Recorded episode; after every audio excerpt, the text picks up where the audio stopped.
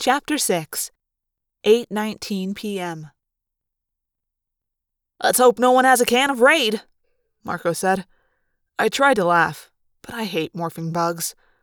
Back when we started morphing, I figured we'd morph things like lions and bears and eagles.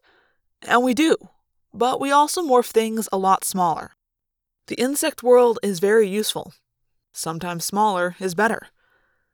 That never exactly makes it fun, though. There is no nightmare, no horror movie, no weird psycho vision as scary as actually turning into a cockroach or a spider or a flea or a fly. When you morph a tiger, you still have four limbs. You have two eyes. You have a mouth. You have bones and a stomach and lungs and teeth. Maybe they're all different, but they're all there. The change to a fly is nothing like becoming a tiger. Nothing is where it should be.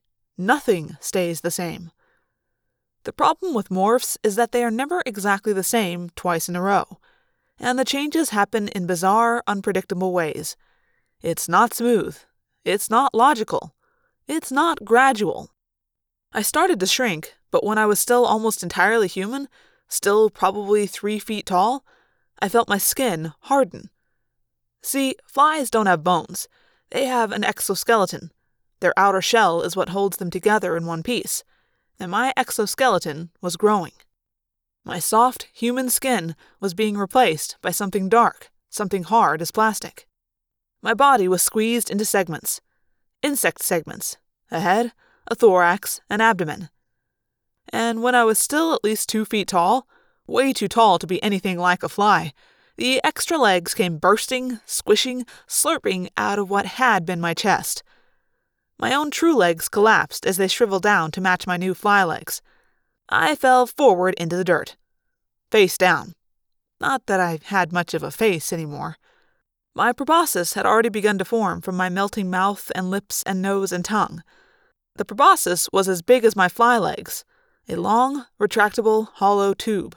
Flies eat with the proboscis. They spit saliva all over the food, wait till it gets mushy, then suck it up. It isn't pretty. But that wasn't the worst of it. The worst was the eyes. I still had semi human vision when I saw Cassie, lying in the dirt beside me, suddenly grow fly eyes. They popped out of her human eyes. Popped out, huge and devoid of soul. Big black balloons that sort of inflated out of her own eye sockets. That's a sight that will make you heave up your lunch. My own vision went dark then. I was blind for a couple of seconds, then, yow! The fly eyes turned on, and the whole world was different.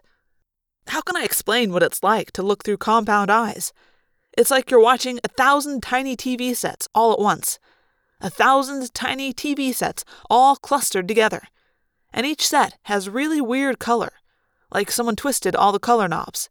Yellow is purple, green is red, blue is black. It's insane. Like some disturbed kid got loose with a Crayola box and colored in everything with different colors. But what's awful is the way the eyes look in all directions at once. I could see the tube, that was now my mouth, sticking out in front of me. I could see my own twig legs. I could see the stiff hairs poking out of my armored body. Still, there is one good thing about being a fly, if you can get past the screaming horror of it. Part of what I could see was the pair of gossamer wings that sprouted from what should have been my back. Flies can fly.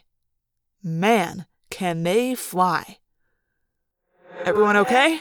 I asked. Aside from the fact I make myself sick? Yes, Marco said. Then, paloosh! An explosion on the ground ahead of me. The dirt just seemed to blow up, like a mortar explosion.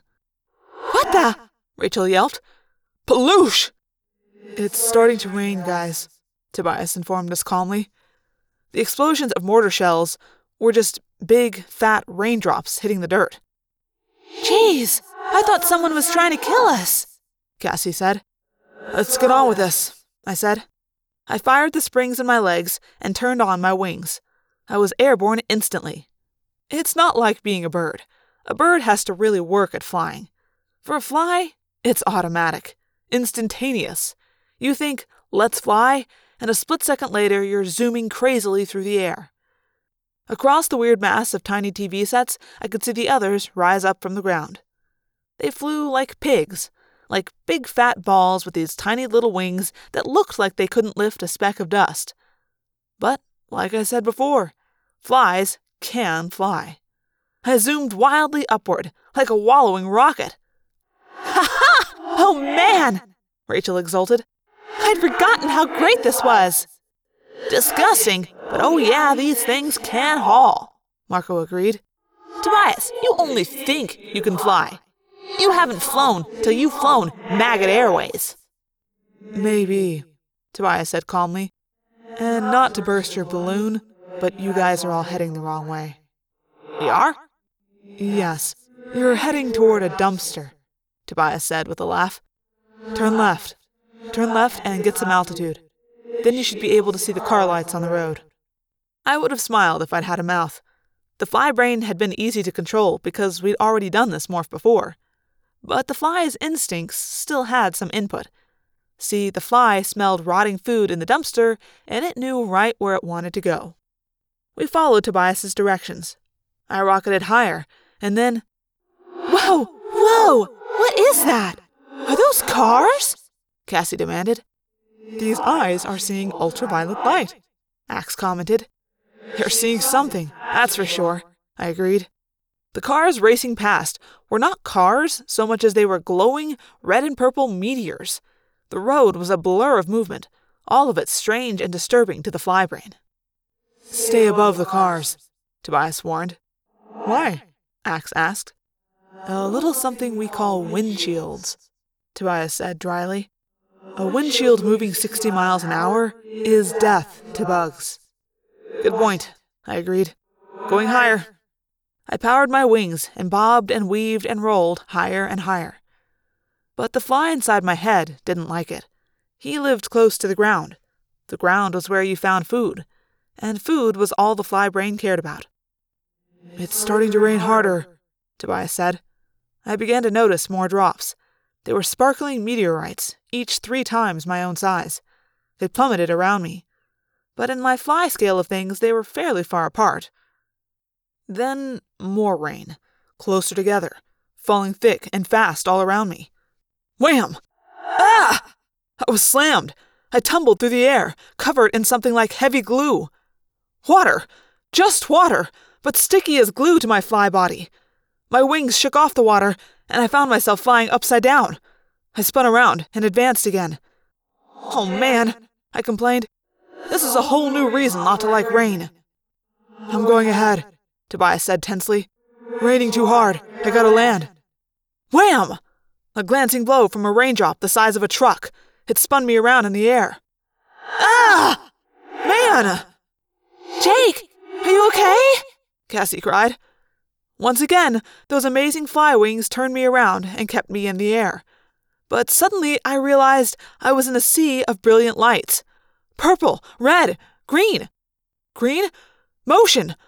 Every hair on my nasty fly body felt it. Every screen in my fly eyes sensed it. Something moving. Fast. Big. A monstrous wall came at me with impossible speed. It was a mountain. Huge, tall, sloped. A mountain moving 60 miles an hour right at me, glowing in a rainbow of eerie colors. A windshield! Uh oh, I said.